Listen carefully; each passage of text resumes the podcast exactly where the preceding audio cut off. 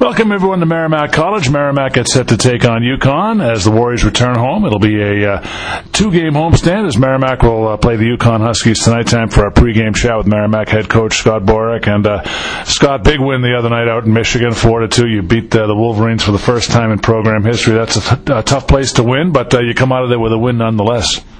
Yeah, I know it is. It's great to win at Yost Arena. It, it doesn't matter uh, if they're having the best team they've ever had or the worst team they've ever had. You can win a game at Yost. You've accomplished something, and uh, I thought our guys really, really from the UNH game forward um, have played very, very hard uh, as a group.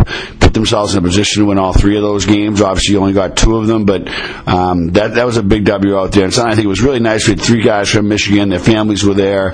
Uh, really nice thing for them to win in front of their families and uh, have a good family time as well.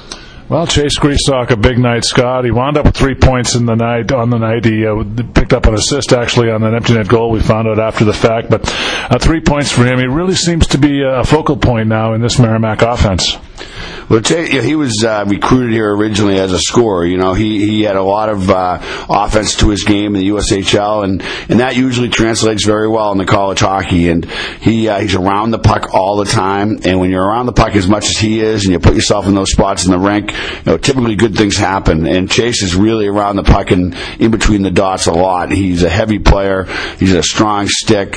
He likes to shoot pucks, uh, and you know that's the recipe for success offensively. And right now he's having it, and it's really lifted our team. Well, Scott, the goaltending's been terrific as of late. You had Drew Vogler the other night. Uh, really, another outstanding effort. Drew picks up his first one of the year. It looked like looked like he just uh, picked up right where he left off from the UNH game. Yeah, I was really pleased for him too. You know, he he got did not get what he deserved at the UNH game.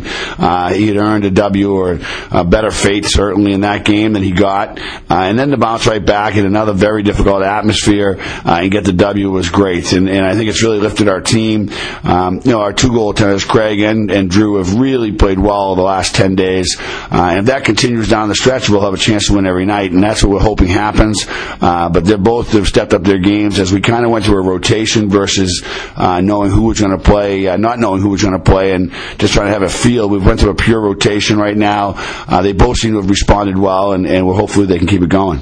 Well, with that being said, uh, tonight, uh, you know, like you said, you've had the two goaltenders playing very well. Uh, you only have the one uh, game this weekend, so uh, who do you come back with tonight? Uh, we're going to come back with Craig. We're kind of treating it like Tuesday was Friday and Friday is Saturday.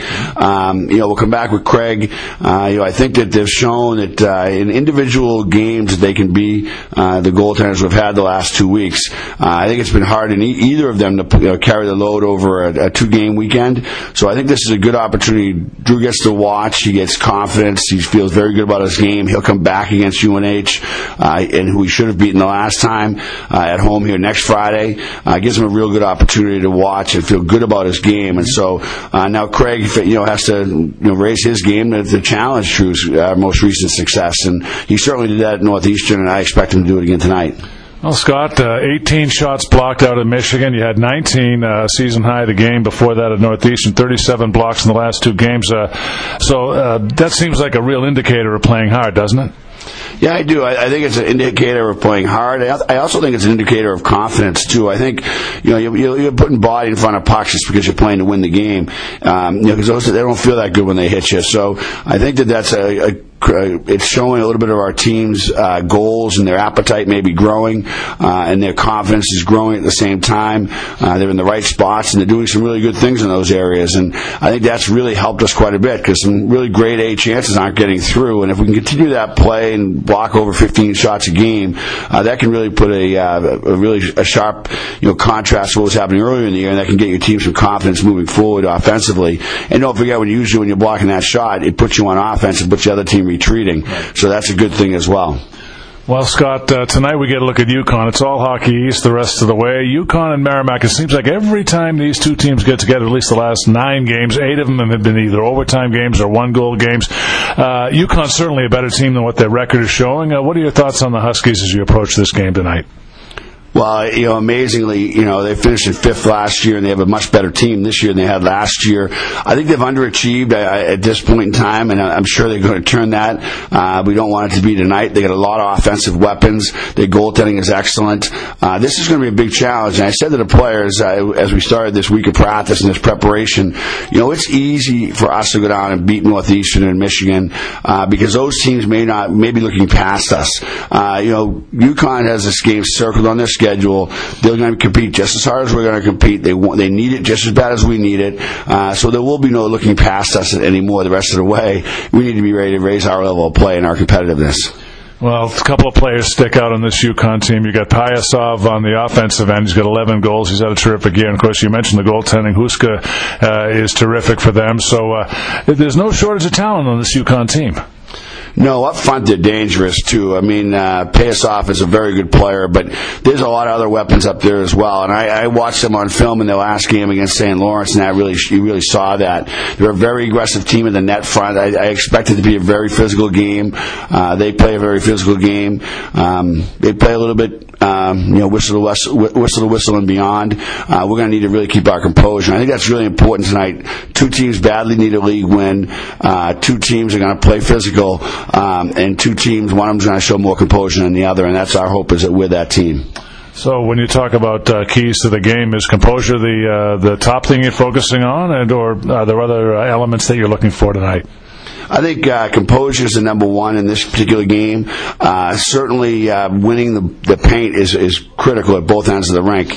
Uh, they are very hard in the offensive zone. They cycle the puck, they grind you, they, they, they support the puck very well. Uh, they really get to the net front. And that was something we really focused on this week with our players is trying to be physical outside the dots so that they don't get that net front opportunity. Our goalie tender has a better pocket. Uh, if we're able to do that and, and um, Craig is able to see the puck, that obviously puts us in a good chance chance to succeed.